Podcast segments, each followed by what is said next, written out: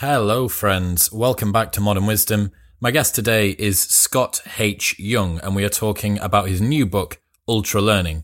This is a man who completed the MIT Computer Science degree, which should take four years, in one year. This means completing a module which should take around about a term in just over a week. Every week for an entire year, and then passing the exams at the end of it. The foreword for this book is by James Clear, author of Atomic Habits and previous Modern Wisdom guest. And the top subtitle above it is by Cal Newport. So Scott is swimming in some very big dicked waters at the moment. And I absolutely love the book. I love the discussion with him. It's really interesting to hear some of these fantastic examples from people like Benny Lewis, who's the Irish language polyglot. Um, some guys who beat Jeopardy, some people who managed to become the best public speakers in a, a huge organization in the space of a couple of months. And the strategies and tactics we go through today should help you improve your skill acquisition and um, hopefully perhaps undertake an ultra learning project of your own. I'd love to hear if there's a project that you've got going on at the moment which you're going to try and apply some of these skills to. If there is, get at me at Chris Will X on all social media. But for now, please welcome Scott Young.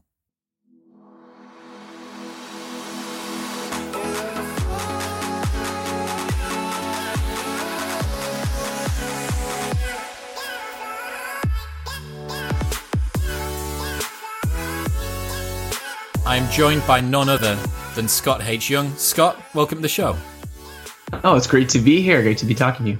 I'm really excited to go through what we are uh, discussing today, which is ultra learning. None ultra other learning. than we both, oh, we both have copies. We've both got copies. Have you read it? Have you read it? It's really good. Um, so for the uh, for the listeners at home who don't know who you are, would you be able to give us a little bit of a background to you, please? Sure. So I've been uh, writing about learning and psychology and self improvement for for my website for over a decade now, and for a big chunk of that, I spent my time focusing on learning and how do you learn things, particularly outside of school, including the kinds of skills schools don't teach. And part of this book was just me sort of documenting a little bit of my journey and all the really interesting people I've met who have taken on really interesting, challenging self education projects, and in the process, really discovering how applicable this is to people who, you know, they don't want to do something really crazy. They just want to get a better job, or they want to learn a language for their next trip, or they just want to be good at something that's going to make them feel confident and enjoy their lives. You did something, speaking of crazy things, you did something pretty crazy a few years ago, didn't you? Uh, well, which which thing are you talking about? The MIT. We'll start with the MIT oh, thing. all right, all right, sure, sure. So um, this was this was more than a few years ago now. Actually, I'm, 8 I'm, eight years. I'm thinking eight back, yeah, eight years ago, I believe. Uh, I did the MIT challenge. So this was a, a project that I did after I graduated from university, and so I'll give a little bit of a backstory just so that just to make it so you can understand why I would try to do something like this. But I uh, I went to university and I had studied business. And I kind of gone into that thinking, well, I want to own my own business. I want to be an entrepreneur. Therefore, I should study business. And I only learned after a number of years in school that what business school mostly is about is how do you be a good middle manager in a large company. It's not really telling you how to start a business. It's like, here's how you can be VP of whatever in blah, blah, blah corp. And so I graduated with this idea that, oh, I shouldn't have picked this. I should have majored in something else. Now, I did enjoy my time in university, but it was something of a, I don't really want to go back and, and do more studying and do more of that experience. And so um, I, the big thing that I had been considering as an alternative when I was going into school was computer science because computer science, you learn how to program, you learn how to make things. Like the whole world is run on technology now. So even if you're not a coder, you still kind of need to understand computer science a little bit to sort of succeed, particularly as an entrepreneur online, which is where I was wanting to head with my career. And so uh, I was thinking, well, should I go back to school? Should I go back for another four years? And that didn't seem very appealing. And around that time, I stumbled upon some classes put on by MIT. So they have a bunch of their classes where they record the whole lectures, they put all the materials, throw it up online. Anyone can access it. You can access it right now. It's MIT. So I think it's ocw.mit.edu. But if you just Google MIT Open Courseware, you'll find you know hundreds of classes. And so when I found one of these classes, I took it and I was like, you know what, this is better than most of the classes I took in school, like the ones that I paid money for. So I, I, I took one of these classes and I thought this is great. And I was did a little tinkering. Around. I was like, you know what? Maybe you couldn't just take a class. Maybe you could take all the classes that you would need for a degree. So this this sort of piqued my curiosity because I was looking around. It didn't seem like anyone had tried to do this before. I don't know. Maybe there's someone who did it and it is escaped my attention, but I couldn't. I couldn't find anyone who tried to do this before. And I thought, why has no one tried to do this before? And so I dug through and I spent about six months researching and putting it together. And obviously, doing it this way, where you're just doing it online, self study with courses, a bit different than being an actual MIT student. But with a few, like I would say, not too big alterations, you can learn pretty much close to the whole curriculum that an MIT student would do. So this kind of got me excited. And uh, as I was going through it, I realized that once you get outside of the school, once you sort of you stop having due dates for assignments, you have to go to this lecture hall for your exam, you have to show up to this on time. I could watch videos and you could watch them faster, speed through the parts where they're rambling, you know, slow down, rewatch parts that are um, confusing to you that you could actually do it even faster than when I was in university. So this sort of led to this idea okay, well, what if I tried something a little bit more ambitious, a little bit more challenging for myself? And so I, I set this goal, this MIT challenge to do this project over one year rather than the, the sort of typical four. Uh, I mean, I didn't take the summer off, but still like uh, over 12 months. And so that was sort of the first little project I did. And that kind of led me to doing some other projects and led me to meeting a lot of people who have done cool projects. And that's sort of how we, how I got to this, this book, Ultra Learning because I think it has a lot of implications for other people. I don't think that you can class doing a four year MIT computer programming course in one year as a little project. well, I mean, there are people who I covered in the book that have accomplished projects much larger than that. Uh, one of the people that I, I, thought his story was fascinating was Eric Barone, who he basically, about the same time I started the MIT Challenge, worked for five years straight building his own video game. And I've done that a little bit. I did I played around with that a little bit when I was high school into video games and stuff. I think the average person does not really appreciate how multi-talented you need to be to create your own video game. You need to be good at music. So most people can maybe play the piano, never mind compose original music in multiple instruments. You need to be able to do art, you need to be able to do programming, you need to be like game design, you need to be able to do there's like even within those things there's multiple subspecialties that typically require a team of people. So he worked on this for five years, had to completely learn tons of skills from scratch. The game he released, Stardew Valley, ended up becoming a massive hit and made him a millionaire pretty much overnight. So I think in, in, in comparison to some of these people, I feel like my projects are little, but yeah. I know obviously it's a little bit of a relative comparison. Yeah, you're totally right. It's big fish, little pond, little fish, big pond. Mm. As soon as you start to delve into yeah. into this world of ultra learners, I guess. Um, so going back going back to the MIT project, yeah. how many hours were you spending learning per week? So definitely when I started, there was a well, obviously I'd picked a fairly ambitious deadline for myself. I was a little anxious I wouldn't be able to meet it, and I wanted to really um, go a little bit faster than uh, what was strictly necessary. So mm-hmm. there are 33 classes that would have been made up the degree um, with some minor substitutions, but roughly the same amount of credit hours and I did 32 of those in that one year. I did one one of the classes before as sort of a test, and so I started off with like a basically the pace of about a class a week as I was going through it because that's what I wanted to do. But if you do the if you do the math in your head, 32 classes, um, 52 weeks in a year, 32 classes, so that's actually a little too fast. So I did that for the first. I think maybe the first nine or ten, I did it in roughly a week. Uh, one or two of them I did a little bit longer, and then it was like, okay, this is working let's slow it down a little bit. So one of the problems with doing one class in a row, which I would not recommend to the average person, this was just sort of an artifact of how I did my project, is that it kind of makes it cramming. It's easier to forget things if you learn it over a short period of time. So I switched to doing it so that I would be doing like three to five classes in parallel over like a couple months. And so that was how I did the rest of the classes. Um, is sort of over that a little bit more delayed pace. So in the beginning, it was it was actually a pretty intense schedule, probably about 50 to 60 hours a week, but then later on it was probably a little under full time, maybe 35 to 40. So not a trivial amount, mind you. I, don't want to I don't want to be like saying that oh that's easy, I could do that. But if you think about how much time you spend when you go to university, not to mention that you're giving up four years of your salary, not to mention that you're probably paying tuition, that you are, you know, taking out student loans, et cetera, et cetera. I think that the the way I did that project was a lot less onerous than getting an actual degree. So it sounds kind of, you know, I think it sounds a little weird, but I think when you consider the status quo, I think that's the thing that maybe we should be questioning a little more. Yeah, there's a reframing going on here, isn't there? It definitely, as mm-hmm. I as I read through Ultra Learning, it it it just strikes such a question about the current education system and I think we can probably we can probably get onto that a little bit later and we can sure. riff we can riff on the fact that education maybe doesn't necessarily work for everyone. Also, I know that some of the listeners and some of the guys behind the Modern Wisdom project and the team will be thinking that your experience with your degree sounds very familiar and it is verbatim what I would have said about mine. Went to Newcastle University, did a business management degree because I thought that if I did a business management degree, I would learn how to run a business because if I run a yeah. business, I'll be rich and I'll make passive income and I do this, that, and the other.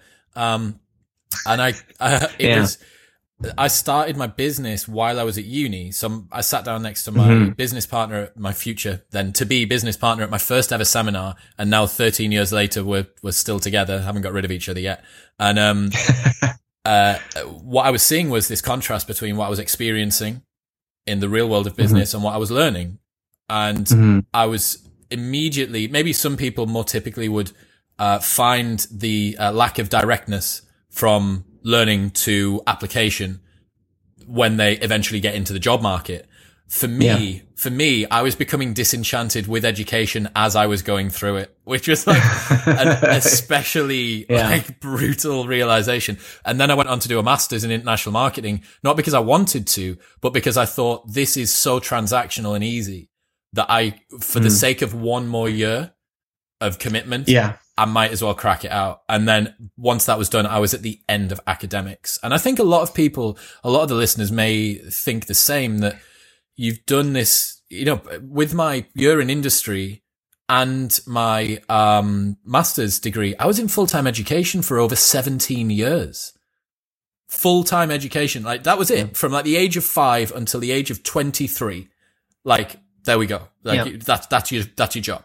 So the fact, and, and then, whereas now my, I'm 31 years old and my passion is to learn new shit all the time, but somehow the education system had managed to beat that out of me. So I can yeah. see, I can see your desire to do it and, and other stuff. So before we get into the format and some of the awesome stories in ultra learning, could you run us through some of the other projects that you did, like your portrait, your portrait drawing and stuff like that? Oh, sure. Yeah. Yeah. So, um, so I've done a couple other projects, like public projects. I think, like, like you, I'm always learning things. It's just I don't always try to do them up so that I'm trying to document everything and, yeah. and post it online so for for people to see. The, the MIT challenge was the first big one that I did like that. I did another one a little bit after that, um, and this kind of goes to how I got into doing this. So when I was in university, I spent a year uh, studying abroad in France. So it was an exchange opportunity, and like a lot of people who go to another country and are going to be there for a long time, you get this idea of like, oh, I can learn another language and I can come back and I'll be fluent in French and you know I'll be so impressive and everything. Speak to and all I of the foreign exchange girls and all yes, that sort of stuff. yeah, yeah, right? yeah. And so I had this idea in my head and I went to France and a funny thing happened. Uh, all the people around me just spoke English all the time. So all my friends spoke English, including the French ones, and it was getting really frustrating. It was, it was, it was getting really frustrating because I had been expecting, oh, I'm going to be learning French really well, and I'm, you know, studying at home, and like I've also got my other business classes and stuff to do, and I'm just sort of like, oh, what gives, you know? Like I try to speak to people in French, and they're like, oh, yeah, yeah, okay, but like you don't speak very well. I'm going to speak to you in English, and and it was frustrating, and and so it was around this time that I met a very interesting guy who I talk about in the book, Benny Lewis. And Benny Lewis, um, well, I should just preface this with saying that, like, like most people who are in this situation where you, you go and you think you're doing something, is that I thought to myself, well, maybe I just don't have enough time. Like, maybe actually learning another language you know what what made me think I could do it in a year? Maybe it would take like five, ten years, and and I just didn't have enough time. And I met this guy, Benny Lewis, who does it in three months. Now, I mean, I'm not saying he's fluent after three months. That's sort of his kind of goal, but it's more an aspiration than saying he achieves it every time. But the thing that struck me was just how radically different his approach was. Because for me, I'm going there and being like, ooh, I hope that they accept me speaking French. He's just like diving right into conversations. He's speaking from the very first day. He's getting tons of practice in and, and achieving quite a bit in a three month period of time. So seeing that contrast was one of the main motivators for me to do the MIT challenge was just this kind of, it was a little bit of that, you know, uh, what what is it? The Matrix, you know, taking whatever the, the pill moment pill. is, where you are just like, oh, pill. this is yeah, this is like different from oh maybe i don't have to do this the way that everyone else is doing it. And and I, I, of course i applied it to computer science there but obviously that example stuck in my mind. I was thinking about you know language learning and about oh man if i had just done it that way from the start maybe things would have been different.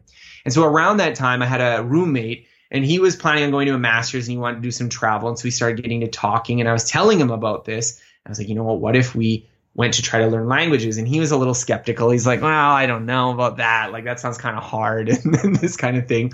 But I, I, think i persuaded him and we ended up doing this project uh, that I called the Year Without English, where it was basically we would go to four different countries Spain, Brazil, China, and South Korea with the idea that we wouldn't speak English in those countries. I mean, we weren't perfect in every country, particularly in Asia, but that was the motivation that you land day one, we speak only in that language to each other. Everyone we meet, we speak in that language. We're not like, oh, I don't know whether I'm ready yet to speak Spanish. It was day one going with that. Learn or and die. And the funny thing, yeah, and the funny thing was, is that although when I describe this to other people, because I've, I've seen the reaction when I describe this project to other people, they're like, oh my God, I, I mm-hmm. never do that. Mm-hmm. The funny thing was, it was way easier than my time in France. So the kind of irony is, is that the staying at home, being in that bubble of English speakers, not being in immersion and really trying to learn French was harder than just, you know, ripping the band-aid off, going straight into immersion from day one and doing that process. So we did that project, which, uh, you know, even my friend who was really skeptical in the beginning, he can speak those languages too. And he we went through and did those four countries. And uh, I've done some other projects since, like you mentioned, the drawing the portraits, and I did a one recently learning um, quantum mechanics, and I've done some others for cognitive science and things like that. But it's always for me just trying to what's the assumption that everyone has about how you have to do things that if you break you're able to get better results and and that's sort of what I wanted to try to cover in this in this book is give people that kind of mindset. Well, I mean, you've definitely got some non-typical results there. I think learning four languages in the space of a year. What fluency did you get to with with them? So I will say this: defining fluency is really fraught because I find that for people, especially people who are, um, you know, not fluent in a lot of languages, that there's kind of two assumptions that I have to deal with. One, the one assumption is uh, this is comes from a story where I told someone this story and they said like, so do you think you could ask for like you could probably ask for directions in like a taxi? And I was like, well, that's actually really easy. Like I, I could, I could give you that in half an hour in almost any language. Like there's very little to that. That's not really a difficult task. On the other hand, there's people who think you're 100% fluent, like you're completely bilingual yeah. and this kind of thing. And obviously, that's not the case either. The way I would like to qualify it is what we were able to do rather than some particular language exam. So in uh, the uh, the Spanish and um, Portuguese, we were able to make friends. We had an active social life. We were living in the language. We could go to like you know restaurants, do whatever we needed to do in the countries. It probably would have been like Spanish would have been maybe on the cusp of being able to study in it, but maybe a little bit more work would have been required to get to that level of technical understanding. For the Asian languages, they're obviously just harder. There's more new vocabulary to learn. They're more different. Um, so you have to spend more time learning them. But in Chinese, I feel like we got fairly well. For those of you who are have some background in this, um, uh, the level I reached, I wrote the what's called the HSK four exams. So China puts on four different, or sorry, they put on um, language exams that are divided into six categories. And so at the time, I wrote and passed the uh, level four, which is considered to be kind of a an intermediate level exam, but it can give you a sense of four out of six. It's a little bit hard to explain if you mm-hmm. don't know what the six levels mean, but it can give you kind of a, a broad qualitative sense. Korean, we were a little bit weaker on, mostly just because doing four languages in a row, we were getting a little burnt out. But I feel like um, even there, we were able to get to a level where, again, like going to restaurants and talking to people and making friends and having conversations is just it's a little bit more limited you got to pull up the dictionary a little bit more often yeah i think for most people when they think about languages competence to just go day to day is what most mm. people would aim for. I don't think many people want to be able to write War and Peace in like Korean. Right. They just they just want, they just want to want to be able to say what's what's the best dish here, what's your phone number, like what where's good to go for evening drinks, or blah blah blah. Like they just want to get around, right? That's probably the the normal layperson's desire for it. Um, but what's ridiculous is I did uh, two years of a half GCSE at Spanish and mm. and fa- didn't well, got got a D, which is like so lame um, at school, and now yeah. like outside of Miyamo Chris, it's like what like that, and and some yeah. some stuff I've picked up whilst partying in Ibiza. Like that's yeah, yeah. like I, have almost completely forgotten it. So to hear that you were able to achieve competency in four languages in a year will be a a big surprise to a lot of people. Well, so that's the thing. I feel like when I before I did this, so again, my experience from France that I thought like even learning a language conversationally in a year I thought was very fast. Like I thought, well, you know what, maybe it just can't be done.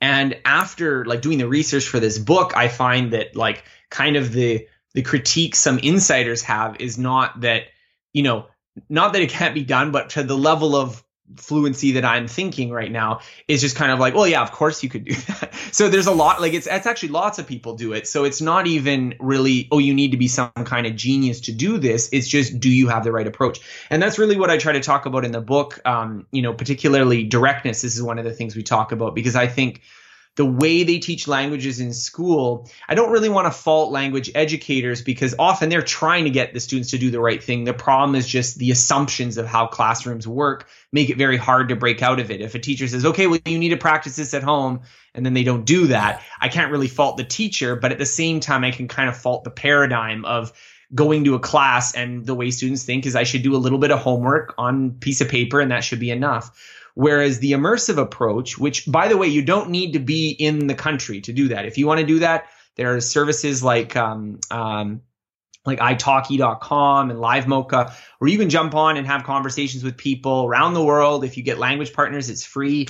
And so this is something you can totally do. You can even, you know, have a, if you have a spouse or someone who's interested in learning the language too, you could have a little, okay, at home we just speak in this language and practice with each other. So is I don't want to make this idea that like, well, you have to go on some special full time immersion project to do this. It's just about thinking critically about how you want to acquire those skills. And I mean, languages are just one example. Yeah. So one of the things that might be going through a number of people's heads at the moment before we get into the specific strategies of ultra yeah. learning itself, one of the things would be, well, I can't dedicate 50, 60 hours a week or 40 hours yeah, a week yeah, to doing computer programming. I can't like just drop my life and like blast, blast off to Spain with my, with my mate for a bit. So yeah. their concern might be the um, amount of time dedication to that. But I'm pretty certain, having read the book, that the time that you put towards something doesn't actually need to be that that uh, ruthless you can still get elicit mm-hmm. some pretty strong effects with a lower time investment. So you, what you're saying is exactly right. So I kind of define the ultra learning approach in my book as uh, aggressive self-directed learning, and I think a mistake. And it's it's a common one because when you want to talk about dramatic stories, those are probably going to be someone who did something in a short period of time, right? Like that's just sort of what makes for a more interesting story. And that necessarily is going to lean towards people who are doing it full time. So that that is a lot of the stories that I have in the book. Not all of them, but a lot of them. And I think one mistake to draw from that is, oh, me being able to learn Spanish full time is critical, or me being able to, you know, I'd like to learn computer programming, but I can't really put in more than two hours a week on it. And, you know, so this doesn't apply to me. But what I'm trying to focus people on is not so much, okay, what is your schedule? Because that's really just up to you, is what are you doing when you are trying to learn? And that's where I think the ultra learning approach differs from a lot of more traditional approaches, both to formal schooling and to self education, is that um, a lot of people just the way they're approaching it so my, my critique is not you know yeah if you only have 10 minutes to work on spanish a mm-hmm. day 10 minutes is enough. It's just what are you doing with those 10 minutes? And similarly with programming or with learning excel or with you know enhancing a career skill or what have you it's all about um, what are you doing with that time? So that's what we'll talk about in the book. If, if you get it and you read through it and you're worried you know what i don't have a lot of time to spend learning you'd be surprised not only how much you can do with the time you have but also how much learning you're already doing that you could make more efficient if you rethink how you're approaching it because we're all trying to learn new things in our jobs and lives. Yeah, we are. So we've danced around it for long enough. We, are going mm-hmm. to talk aggressive self-directed learning, which is an ultra learning sure. project. Where do we start? So the first step is to figure out what you want to learn. And I think that that sounds like a trivial step. And for some people, maybe, you know, you've really wanted to learn guitar or painting or French for a long time. So you kind of already know what you want to learn. But for a lot of people, it's not that they want to learn something particular, but they want to get some outcome in their life. So they want to get in shape or they want to start a business or they want to get a promotion or they want to do, they want to do something else. And learning is how you get at it. And so the starting point is to figure out, well, what is the skill that you actually want to learn? So there's lots of different ways you can go about it. I have different techniques in the book for kind of eliciting ways to figure it out. One of the ways I really like is what I call the expert interview method. So basically, if you want to, let's say, improve your career, a good idea is to get some idea of what skill you might want to learn. So, okay, I'm an engineer, and what if, what if I improve my public speaking ability? And then you talk to some people that have the job you, that you want or that have already accomplished what you want, and you just sort of ask them, hey, what do you think about if I did this kind of project or got better at this? Now, I do think it's okay to learn something and then realize, oh, that wasn't exactly what I needed. That's sort of part of the learning process. But part of what I talk about in ultra learning is the process of thinking about why do you want to learn what you want to learn is not just an issue of, well, then I might learn the wrong thing. But even if you um, even if you decide what you want to learn, like you want to learn French, thinking about how you're going to use that French can be really informative for how you should actually practice it. Because I would have a completely different set of recommendations for learning languages if your goal was to learn like ancient Greek or something to read classics. Like it, it's you're not going to be trying to have conversations with people in ancient Greeks, Greek at like parties and stuff um, you're going to be approaching it in a different way. So thinking about why you want to learn something and what's the situation you want to apply it in um, is so critical. So that's another principle I talk about in the book, uh, directness, which is essentially that uh, 100 years of educational psychology research shows us that transferring skills from one domain to another is really hard to do uh, and it only usually happens once we're near a level of mastery so at a beginning standpoint it's very difficult and so the ultra learning approach and what I talk about in the book is always to try to fine tune how you're practicing it so that it more matches the situation where you want to apply it.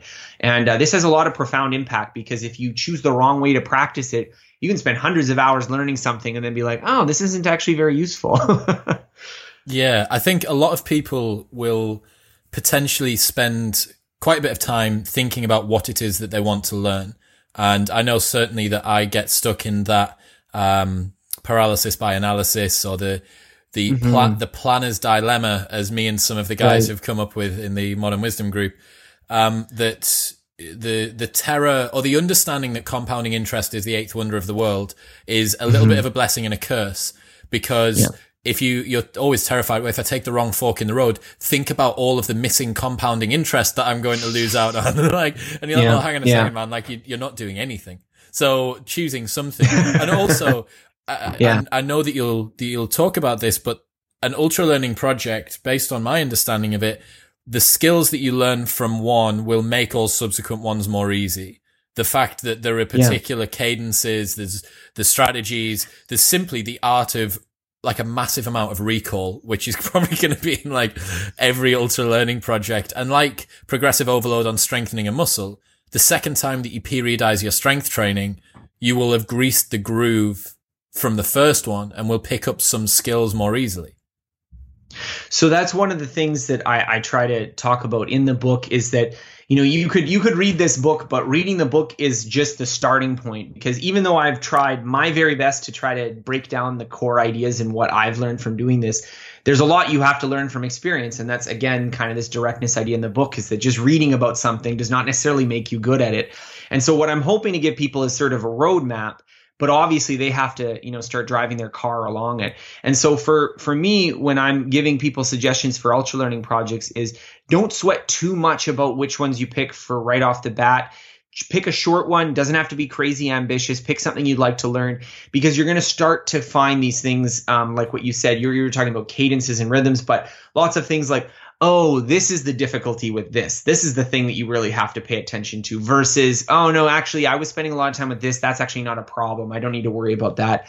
Not to mention, there's a lot involved with the self motivation angle. So, a big skill you'll learn is just, like you said, how do you pull the trigger on projects? How do you design them so that you actually can finish them?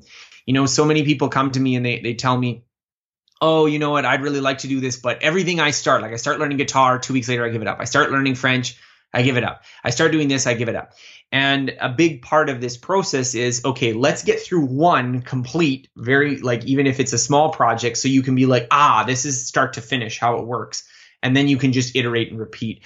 So, a lot of what you're learning when you do these projects is not just the approach to learning guitar or French, but how do I have this lens, this eye for viewing all the things in my life and how do I accomplish them and finish them and, and break down things that I don't know how to do right now? Yeah. So would you potentially suggest that people aim towards one which is slightly less uh, ambitious than trying to do a four year degree in one year? yeah, that that project, but I mean that project was my first kind of public project, but I think I kind of came to it after taking a lot of smaller projects as well. So I wouldn't recommend doing something crazy ambitious unless you have like you look back at your track record and like, well, maybe I haven't done an ultra learning project, but I've, you know, started my own company and yeah, done this and this. And consistent. some people, yeah. yeah. Some people have that, but if you don't feel like you have that, don't feel like this concept isn't for you. That's, I guess, my, the point I'm saying that you can break it down to something very small. So one of the things I often recommend is, you know, pick a goal that you can that is really bite sized. It, it, seems kind of contrary to the idea of ultra learning, but you know, I want to learn enough Spanish for my upcoming trip to Madrid so that I can, you know, order tapas at a restaurant is a perfectly fine, you know, month long project to do on the side, you know, after work before your vacation. That's totally fine. Yeah. So don't think that they all have to be these big dramatic projects, but when you start speaking in Spanish in Madrid, maybe you'll think, hey, you know, maybe I could be fluent in this, maybe I could do something bigger. Right? Exactly. Got you. So we've chosen our project. The listeners have yeah. decided what it's going to be. They haven't waited mm-hmm. around for too long. They've not obsessed over it. They've got their project. Where are they going next? So the next thing to do is to look at what is the actual mechanism you're going to use to learn it. That sounds a little abstract, but I think it's something that we often don't think about because when you're in a classroom, the teacher's like, okay, here's the textbook, you know, sit and listen to me talk for a while, go do your homework, and then you'll pass the exam. And maybe there's a little bit of thought to like, how should I study this? But there isn't that much choice. You've just been told what to do. And that's so ingrained in our thinking that very few of us, like when I talk to them about learning a language, for instance, and they're like, well, where, where did you go to study it? Like the concept of learning it on your own with just sort of like random resources seems kind of impossible to them. And languages are just one example. Like, programming or you know any other skill you could think of a lot of people are like well i need to go into some kind of formal process. And for some that might be the best way of doing it. But what i usually recommend is doing a little bit of research ahead of time so you can figure okay what are all the materials that i could use for this? If it's a popular skill there's likely many. So it could be a book you want to use as a guide. It could be a, an online course. It could be an app. It could be something that you want to use as a resource. If it's a if popular skill, again, programming languages are good examples. There might be many resources. So you might want to jot some of them down. The next thing I like to look at is not thinking in terms of the material you're using, but what is the actual activity of learning? Because a lot of people think the activity of learning is, you know, picking up a book and, and flipping through it like this. But really, what the activity of learning is is some kind of practice, and that's true even for book learning subjects. Even if you're, you know, learning about I had a guy who was I was helping with who was learning military history, and we decided, you know, his practice activity was going to be to write like some essays or some book reviews of some of these things, because he was taking these ideas and then he had to synthesize it and make it into a format so he could have a conversation with people about it. And so, focusing on that practice activity is a really important piece because a lot of us just take the material, okay, I'll flip through it and then be like, oh, I'm not very good at this, right? So thinking about the practice material is, is very important. And then once you get into the project, then there's a lot more tweaks you can make. And then you can start looking at, okay, feedback. What kind of feedback am I getting? How do I have to turn that little dial? Um, drills, like how can I break apart this more complicated skill to get good at some of the components? Certain skills have like a natural pattern to them. Uh, languages, for instance, it's very easy to get hung up on not having enough vocabulary. So once you're in the process of learning it, you're actually speaking with other people. You may want to inject more vocabulary so you can speak better, or or practice grammar if it's if it's tripping you up. So there's lots of little things you can do once you get started. And and the way I like to see it about it, the way I wrote it in the book is that the nine principles of ultra learning are like these little dials that you can kind of twist so that you're kind of like, oh, this is a little off. And as you do more of them, you get a better feel of like, mm, this is why this isn't working. This dial is turned to how can I turn it over to where it needs to be? So that would be my advice for for people who are getting started. Yeah, you give a, a proposed ratio of planning to work uh, I think, in advance of a project. And certainly we've been talking a lot recently on this podcast about the difference between strategy and execution. And mm-hmm. I, I, know one of the problems with executing is the fact that uh, by strategizing, you don't ever need to actually meet the real world with whatever it is that you're trying to do. Yeah. And your dreams, you're much sooner going to forego the potential of failure in place of never starting at all.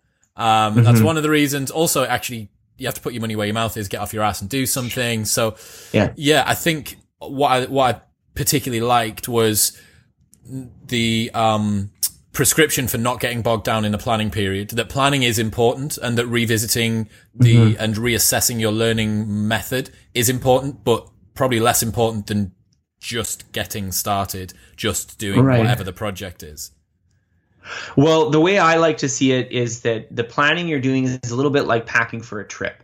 So you want to make sure that you got enough in your trip so that you get there and you're like, oh no, I don't have my passport or I don't have this, and then the trip's ruined and then you're not doing anything. But at the same time, you could be that person that, you know, brings every single thing from their house in their suitcase and they're lugging it along and and then they're not able to actually flexibly cope with things in the real world. Like when you're on a vacation, you can buy things in that country. So if you don't have sunscreen, you can probably get it there or something like that. Yeah. So to continue that metaphor, the way I like to think about it is that the longer and more ambitious your project is, the more time you should spend on planning because for two reasons. One is just the preparation part, but the other reason is just psychologically you need to commit to it. So one of the things that I found very valuable about the MIT challenge was doing this research ahead of time. So I spent about six months part time doing some research. And the reason I found it very valuable is it started to get me in the mental headspace of like, okay, this is what it's going to be like for a year. This is what I'm going to have to do. This is how I'm going to have to think about it. Whereas if I just said on Monday, okay, next Monday I'm doing this, I would not have psychologically prepared enough so that when it starts and things get difficult, I'm like, okay, no, I, you know, to continue the travel metaphor, I'm going home. I don't like this. Yeah. So there is a balancing point. I suggest what I call the 10% rule, which is that for uh, projects, you spend about 10% of the total time you expect doing some preparation. Now, again, it really depends on what you're trying to do. If you're trying to do something smaller, like we were talking about some smaller projects, those are probably best off just getting started with them and then changing your approach while you're doing them. I've done that in projects before. So I mentioned um, doing this portrait drawing challenge. And so I had kind of a approach that I used for like the first two weeks. And then I'm like, all right, I can get about this good, but I can't get any better with this. Uh, I need to find something else you know, hit the brakes, did some more research, found, okay, actually, there's this different method that I can use. And I, I, took a little course and learned that method. And like, oh, okay, this actually works a lot better.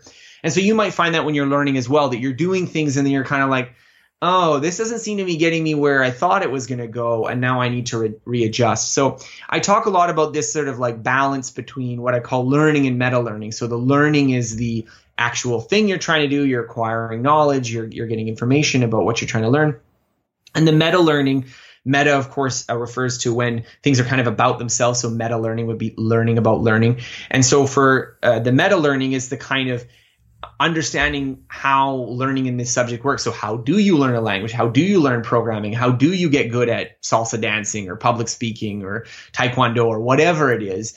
And that kind of meta approach, there's sort of an oscillation between what you're doing to actually learn the skill and then what are you doing to try to understand that same process so you can note inefficiencies and find uh, things you can improve in it yeah one of the things that I think a lot of people may be thinking uh, at home is, well, mm-hmm. like I haven't been to school for ages, or I was never a good learner, or I was never academic, or whatever it might be. Obviously, there yeah. are there are some people out there whose skill acquisition naturally is uh, pretty rapid, but also right. there's there's uh, some commonalities between them. What was the story? Was it the Scottish physicist lady? This uh, Scottish scientist, Mary Somerville. Yeah, yeah. Can we yes. can we hear the story about her? Because I love that. Yeah, so Mary Somerville, um, I, I, cover her in the chapter on focus, and I really loved her biography because she's um, not the most famous person, like a lot of people perhaps haven't heard of her, but she's quite an accomplished woman in terms of science. Um, I think her biggest accomplishment was a sort of a translation and expansion of um, Laplace's uh, uh, celestial mechanics, which was kind of like the follow on to Newton's Principia Mathematica. So very advanced stuff, lots of calculus, lots of like advanced physics. For um, you know, this was the this was the cutting edge in the 18th century. But the interesting thing about her story is that, you know, she grew up in kind of a poor household in Scotland and she was a woman. And so in that time period, you know, she didn't have a choice about like, you know, pursuing science professionally. And so she kind of had to make do with the fact that, you know, people would come over and be like, okay, I've come to visit you now. Drop whatever you're doing and come spend some time with me. Or, or, you know, there's a story I really like where she was uh, you know, she's raising children and she's talking to some colleague who's like convinces her to study botany. So she spends the morning studying botany while she's breastfeeding her child. and there's these kind of little tidbits of her life of just showing dedication to to learning things. But at the same time, and I mean, it's hard to peer into this because obviously when someone's super accomplished and then they're being modest there's a little bit you kind of doubt how um, how modest it is or how much false modesty there is but you read her biography and there's so many examples of her doubting her own capacity and her like well like i couldn't I didn't think I would be able to ever learn a language, and then she learns like six or something like that. So she said she there's had bad a lot of focus, little, didn't she? She said that she yeah, was like super distracted. Bad memory, yeah. Bad memory. That was it.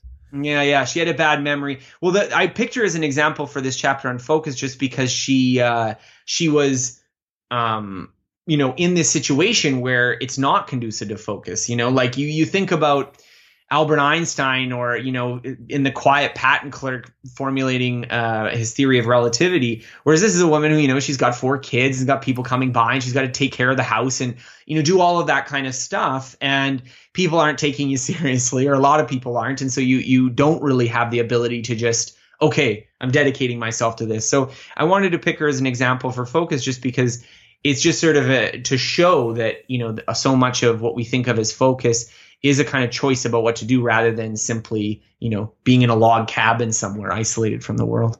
Yeah, I uh, I absolutely loved that that story. It's the same as mm-hmm. the Stuart McGill podcast that I did recently, where there was a guy who shattered his sacrum and his L5, like just obliterated two of his vertebrae.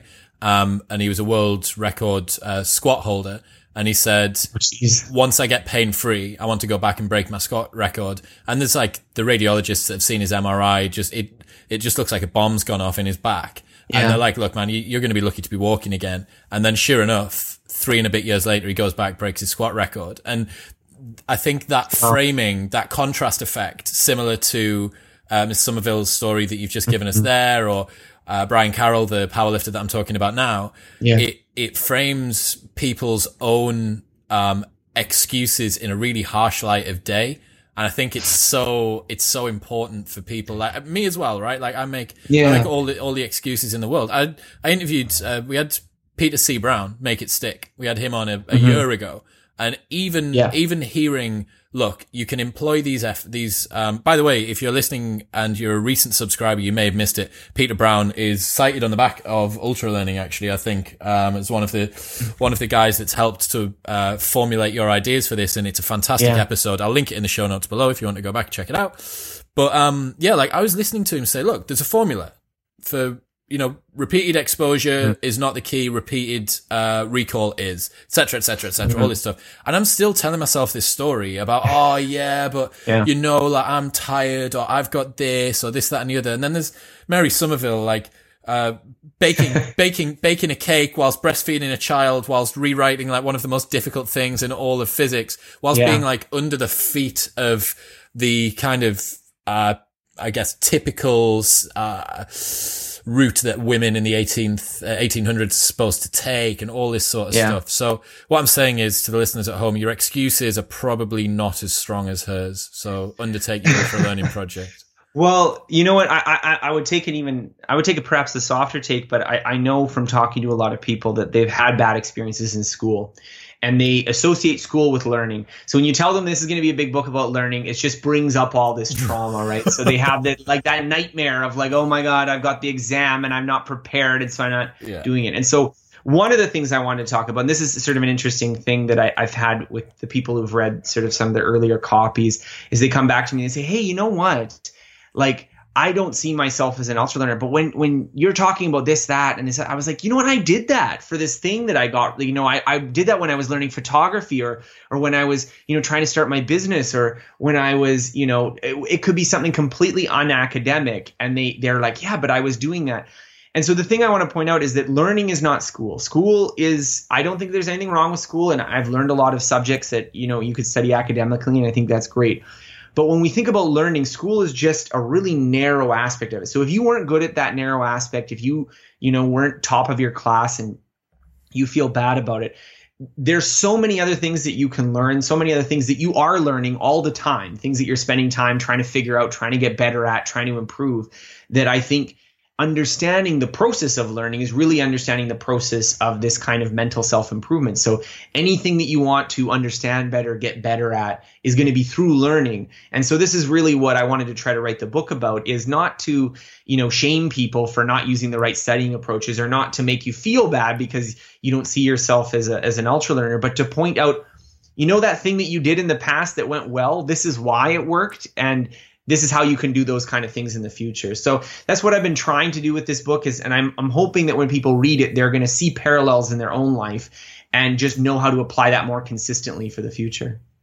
What other strategies have we got? We've got directness, which is a mm-hmm. uh, similarity between the thing you are learning and the outcome that you want to achieve or the way that you are practicing and the outcome that you want to achieve right. on the other side. We've got, we've talked about drilling, which as an analogy I was explaining to someone the other day is the equivalent in CrossFit of yeah. looking at each of the lifts individually or working on your pull up technique. And then your, um, your direct learning would be doing a Metcon, doing a workout doing yeah. what, what, what's on the whiteboard. So you drill down, look right. at the specific elements. Um, I'd say one of the, in fact, two of the, two of my most favorite models, which have come out of this. We're big fans of mental models on the podcast. Mm-hmm. And one of them was the, uh, rate determining step.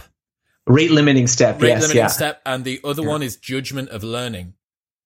Yes. I yes. Loved, okay. So I loved both of those. Let's talk about them. Happy to, happy to jump in. So the, the rate limiting step is actually a concept from chemical reactions. So a lot of times when you have a chemical reaction you have like some molecule here and some molecule there and they like bang into each other and and they like separate off and you get a different molecule. And often there's more than one step. So for a lot of chemical reactions you're putting a big stuff in a big vat of liquid and and there's one thing that leads to another thing that reacts to another thing that reacts to another thing et cetera et cetera. And one of the concepts um, from chemistry which i think is really interesting for this process is that sometimes one of those steps is a bottleneck so it happens way slower or with more energy or more difficultly than than the other steps. And that will be the step that governs the rate of the reaction. So if you can speed up that step, everything else gets faster.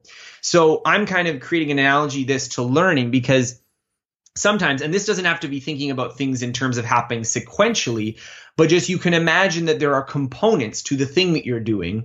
And one of those will be the thing that governs your overall performance. So the analogy I used, uh, again, from language learning was that very often vocabulary is the rate limiting step because vocabulary is that if you could just improve your vocabulary assuming again uh, not this is not always the case but if you're practicing and you're using directness and you're you're speaking a lot if you could just triple your vocabulary you would be much more fluent than you are right now. That, yeah. that that's just obviously true.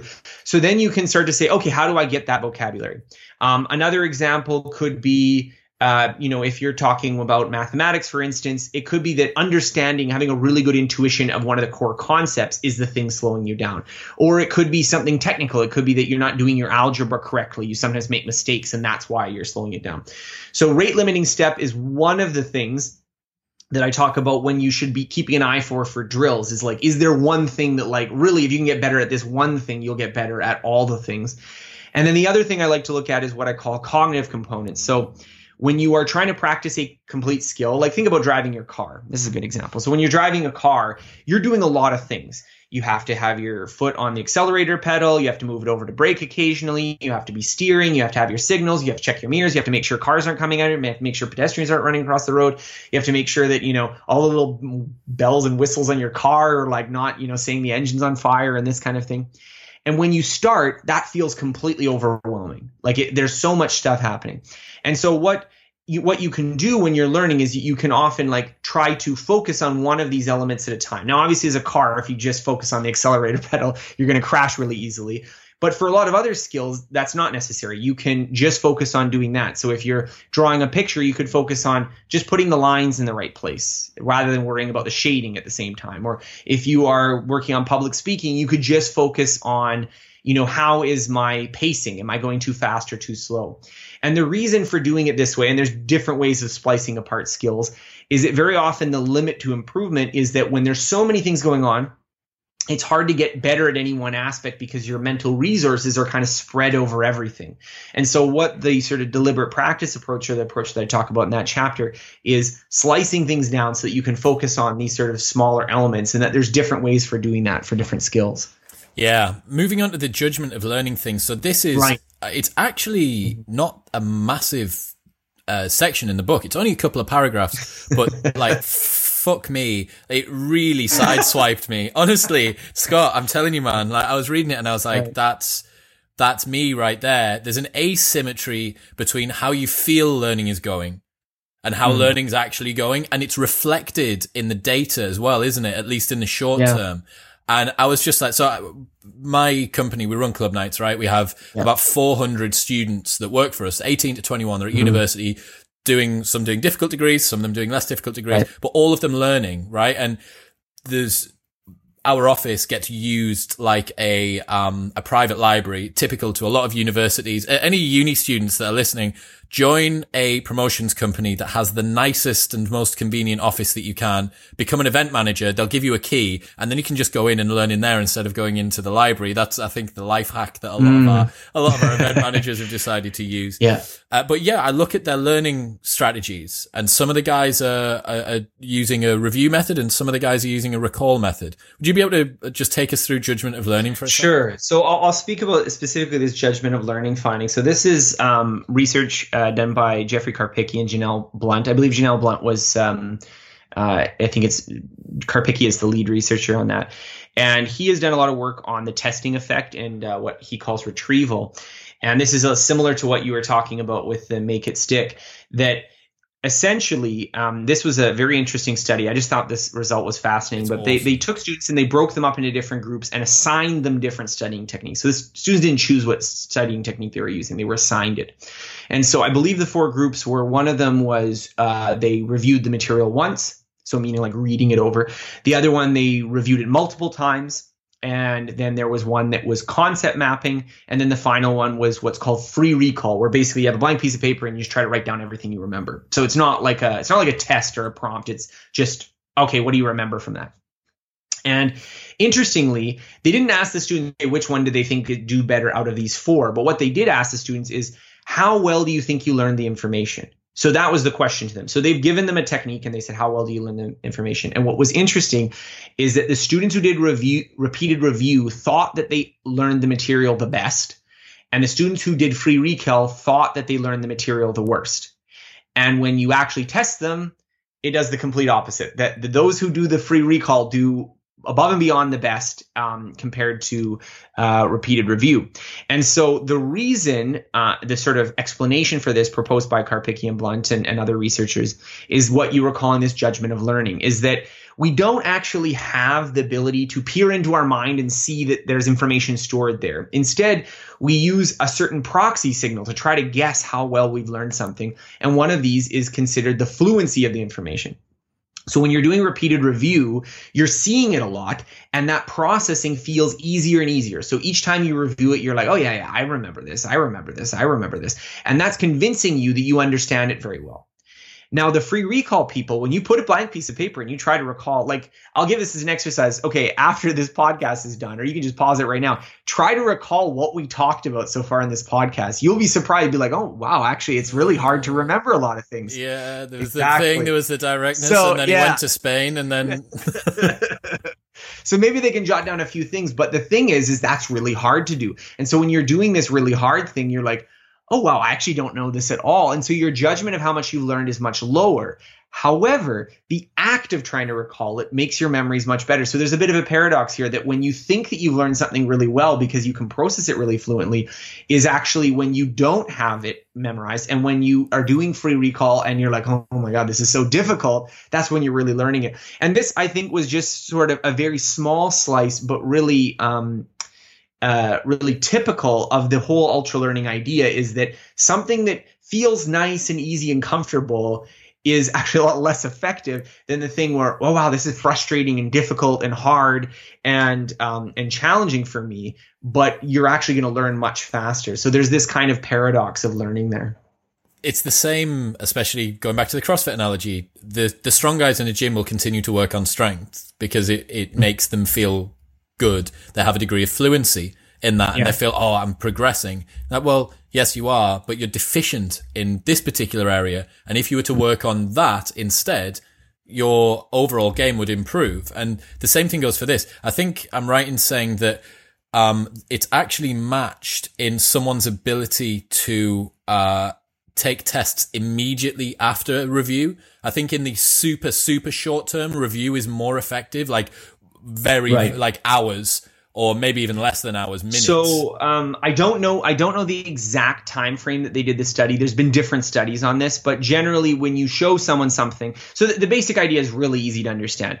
Um, if i were to like imagine that there's no delay. Imagine that i like put a word on the screen. Let's say the word is dog. Yep. and then it's just like what was that word well you're going to know it for sure right? Yeah. Um however if if i say you know like you read dog like you know 10 minutes ago and then i said what was that word? Maybe you would have forgotten it by now if i just asked you to recall it because if you didn't recall it successfully you don't know what the word is. Mm. so there is a sense in which review can be a little better in the short term and um, it's just that we don't really i guess what i would put it this way that our intuitions about how we've processed information don't actually say a lot about how well we're going to remember information in the future.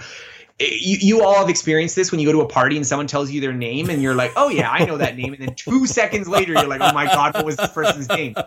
And so it's, it's when this person tells you your name, it's like, oh yeah, Steve. Oh, that makes sense. I won't forget that. And then yeah. five seconds later, you forget. And the reason why is because when he said Steve, you're like, yeah, that's a normal name that people have. Yeah. And you were processing it fluently. So you're like, oh, okay, I know that. But then when it's two minutes later and you have to be like, oh, this guy, what's his name? Yeah. You forget it. And it's not just, I'm not here to criticize people for doing this. This is human nature. And so I do this the same way. I also forget people's names at parties.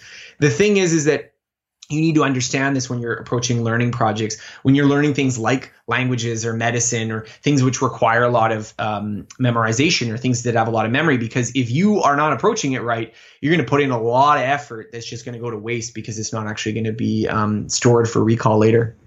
Introduce yourself at parties as something very memorable like xavier or yeah, yeah, like yeah, like some some really exotic name that's never going. Someone's gonna be no one, no one's gonna be like, oh, that's a normal thing. I'm like, fuck me. Remember Xavier from last night? Um, but right. uh, yeah. So moving on, moving on to where are we up to now? Like retrieval, I guess we're kind of in and around there. And I guess for yeah. a lot of people, when they think about learning, they think about memorization, right? They think about like school, remembering formulas for chemistry, yeah. remembering like algebraic equations or, um, you know, even in our business degrees, like who yeah. was it that came up with the scientific management method and stuff? And you're talking about Henry yes. Ford from like 100 years ago yeah. and stuff like that. Um, but you know, retrieval, and especially for me, I'm particularly interested in this. Retrieval is learning something or even comprehending it, but then not being able to recall it is essentially the same as not knowing it.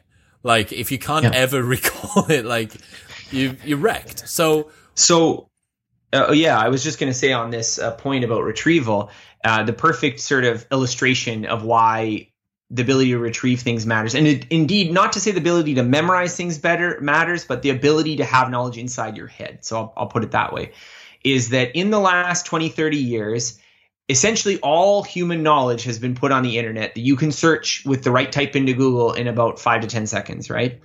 But the average person is not 30,000 times as smart as they were in like the 60s.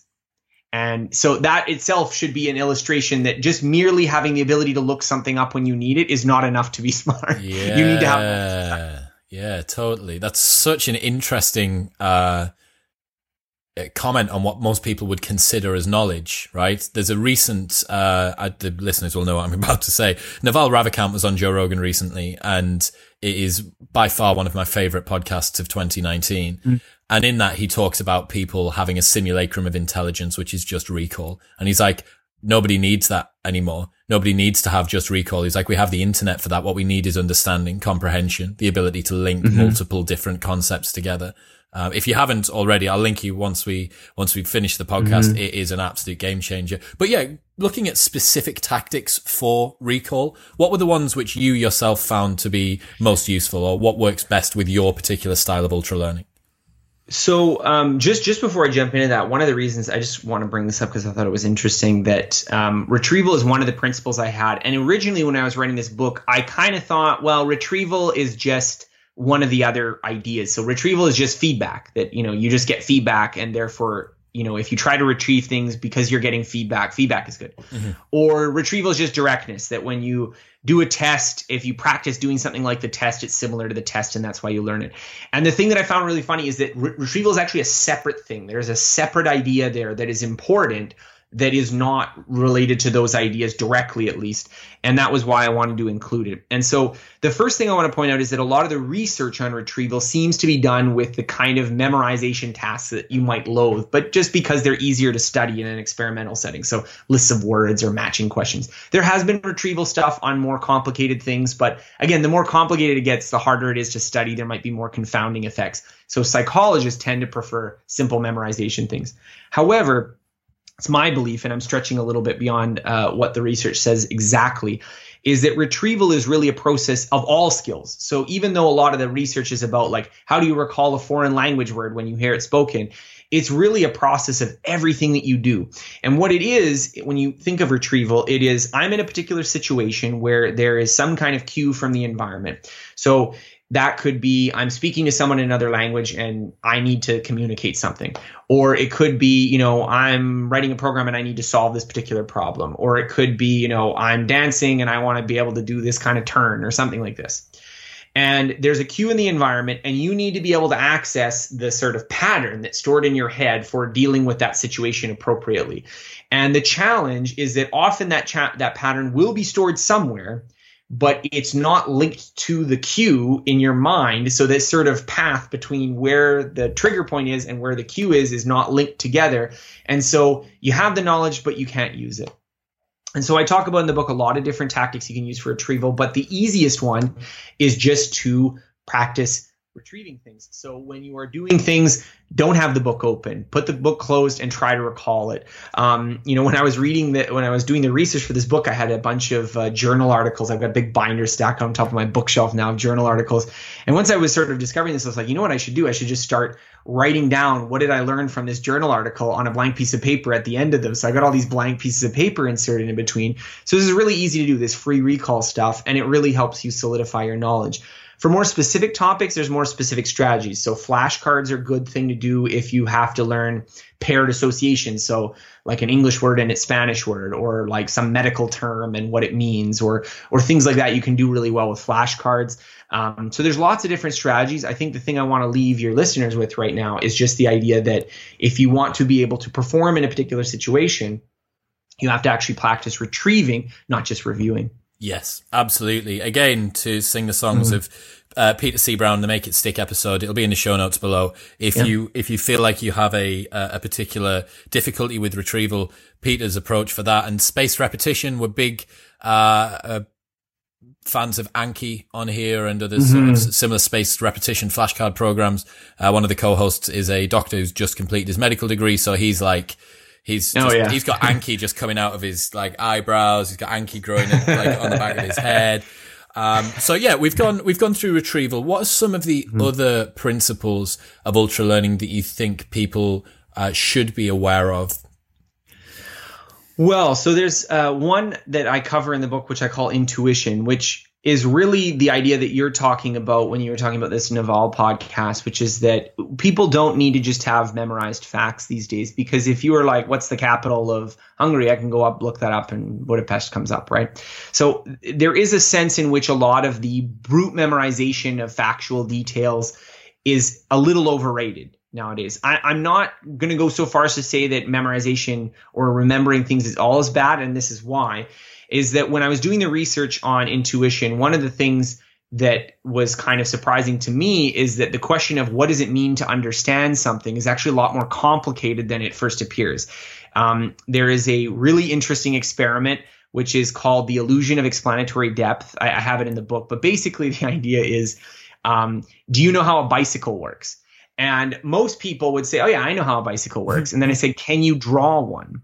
And the funny thing is, they've done this as a study and they show people trying to draw a bicycle. And I don't mean like some, you know, photorealistic rendering. I'm just talking about like, do you know where the chains connect and like where the pedals go and stuff? And you see some of these drawings and it's like completely non functional bicycles. Like the chain connects both the tires and like the pedals are over here and like it's rigid. There's no like handles so it, it's in the book. You can look at some of the um, the diagrams that are that are from that actual study in there.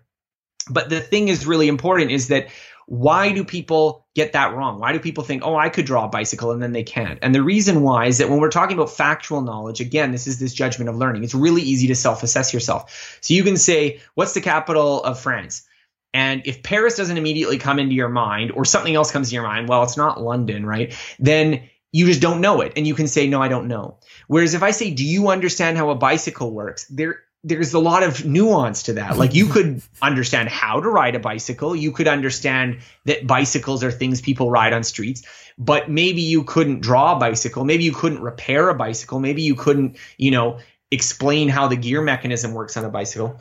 So the idea here is that understandings are, are, quite a slippery concept. And when I was doing this research and uh, looking in particular, the story for that chapter was for Richard Feynman, is that a lot of what his sort of magical intuition is, is really actually a lot of stored patterns in math and physics. Not just memorized things, but things that he was actively using and working with all the time. And so his ability to just have this insight that seems to come from nowhere is really built off this really large foundation of tons of patterns. And so why I'm a little bit skeptical of the kind of Naval, like we don't need to memorize things advice is that true understanding often comes from a place of having a lot of things remembered. Now, not necessarily rote memorized the way that we do it in school, but if you don't have things remembered, if you don't have things that you can recall, for instance, if you don't have that knowledge in your head, if it's just out on Google, then you won't have that intuition. And so there's a lot of ideas that this, uh, one of the scientific ideas is called chunking, which is basically saying that this kind of stored patterns is a big part of the reason why you see expert performers or people who can do, you know, seemingly miraculous mental feats it's because they have all these patterns. So that the classic studies were done on chess grandmasters, but you know it, it, really applies to lots of different subjects. Couldn't agree more about the comment on Naval. He is uh, he, he, says it in the podcast with with Joe yeah. that he went to the library um, in New York as he was growing up as a child every night mm-hmm. because mm-hmm. his mother wanted him to be safe before she came home from working uh, on an mm-hmm. evening time. And he says it himself. He's like, I read everything that was in the library from every magazine, every textbook, every like reference book, anything I could get my hands on. And you've struck on something that's very interesting there, that there is a foundation of knowledge that Naval is standing on, which is so much higher than everybody else's. He's able to connect these concepts together because the base knowledge that he has, all of these different nebulous, like out on a limb, uh, mm. hub and spoke style concepts that he's got going on. Uh, he's got massive array at his disposal that he can choose to use in like that. But if someone doesn't have the foundation that they can build off, they don't have any mental models that they can use for these, these sort of situations, you're going to start bouncing off a particular ceiling. Right. So the thing I would add to that in that discussion is just that um, the way I see sort of the comment, what I would kind of amend if I can, you know, amend someone else's words, what I would say that I would think differently is that I agree. It's not so much that memorizing is not important, but that how you memorize or how you learn things is what's important. And the way that we often do that to pass exams in school is just not related to how you actually apply it. So this again goes to the recall. It goes to the directness idea because it's not enough to have the knowledge in your head. It's not enough to have it on some list somewhere that you only used for one exam 20 years ago. but you have to have it in the context where it applies. So I have this I have this story that I've been telling, which I just it's really trivial, but I just think it's so good for illustrating that. Um, I, I run a little business and we uh, we sell products and we were uh, supposed to be charging sales tax on top. So if it was a dollar, it was supposed to be like 14 cents more. But we weren't doing that. Our software didn't do that. So at the end of the year, we had to calculate the amount of sales tax we should have paid them, but we didn't, you know, this kind of thing. And so uh, one of my associates, he was like working on it and he was like, oh, well, you know, if the sales tax is 14% and it was like $100, then it's just $14. And I was like, no, it actually isn't that because you know, you have to think that it's whatever the purchase price was plus 14% has to equal $1. So you got to get your algebra out and be like 1 plus X and this and do the division and this kind of thing. And the funny thing was is that like as soon as you frame the problem as like 1 plus X and the algebra, oh, he knows how to solve it immediately, right? This is like grade 8 math. The problem is that in this situation, he didn't recognize that that's what you have to do that that's actually what the problem is asking you. And even if you'd heard a word problem in a math class where they were asking this, he might have gotten the answer correct. It's just an issue of the knowledge is there, but it wasn't accessible in that particular moment. So I think that a lot of what we're doing with learning is not even so much getting the knowledge inside of your head or the skills inside your head but creating the association so that when you were in the right situation, it arises as opposed to being sterile on some memorized list somewhere moving forward through a life of prolonged learning as well, I'm going to guess that that will compound.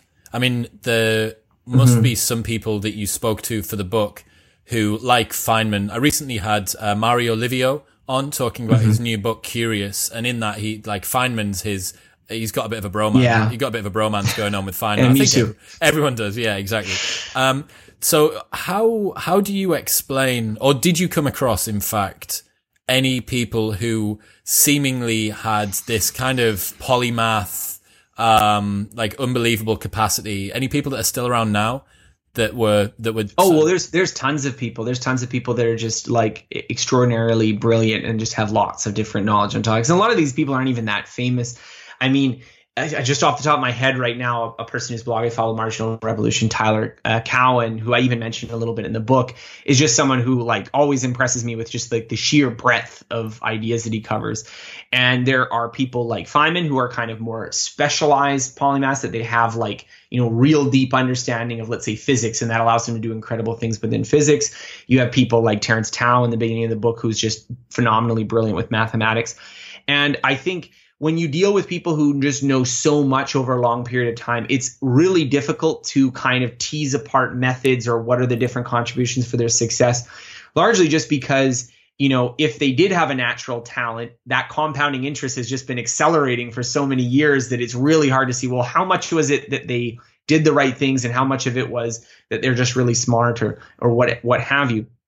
But I do think that for the average person listening here, if you start investing in learning skills now and you start investing in just always having a learning project, it doesn't have to be full time. It just can be something ongoing in your life. You're always learning new things. You're always picking up new stuff. You'd be surprised how fast it accumulates. You know, if you just get the habit of, you know, reading a book a month, you're already starting to compound and generate new ideas. So the the real shame is I think the people who you know, say to themselves, well, I'm never going to learn that, so I'm never going to start. And then they go 10, 20 years, they're outside of school, they're only doing the same thing every time, and their knowledge and skills just starts to contract. And then um, they're not able to do that. Whereas if you keep staying fresh, you keep staying in the kind of learning mindset, uh, yeah, by the time you're in your um, you know later years, you can have accumulated quite a bit of knowledge. And you'll be like a smaller version of Eric Weinstein, who is, as far as I'm concerned, essentially a different species to most of us. The that guy, that guy's breadth and uh, understanding mm. of across multiple fields is insane. I heard him talk with the same degree of uh, uh, like resolution about maths, physics, jazz music, and cephalopods in the space of like ten minutes on a podcast the yeah. other day.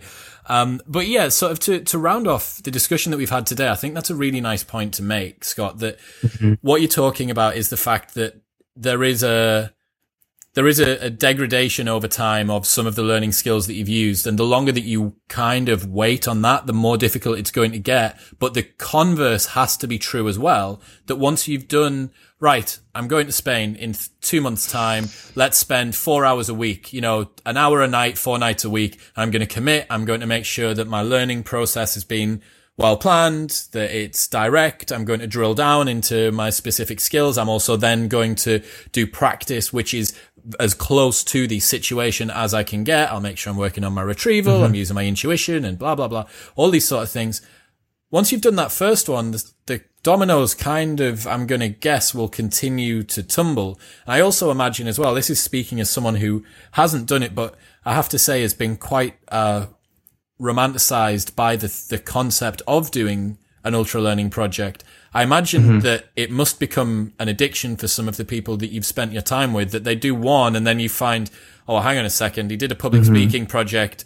Now he's decided that he's going to become a, a, a photographer. Oh my God, he's picked up the saxophone. Yeah. Like, well, you know, it's funny. I, um, this is, this has sort of been kind of my, my inspiration for writing this book is that it's really hard to communicate some experiences and so i'm going to try to do my best but one of the reasons i was motivated to write this is not just you know obviously i think learning is important and i think that you know people will benefit from this book even if they want to do something small in their life or they want to just learn a little bit better skills for their work or their hobby or for their life. But i do feel like if you can go through this process, if you can do some sort of project and set this challenge and do something that felt impossible for you and make it happen and, and have that achievement in your life, the feeling that I had after doing the MIT challenge wasn't just, oh, I've learned a lot of computer science and oh, studying is hard.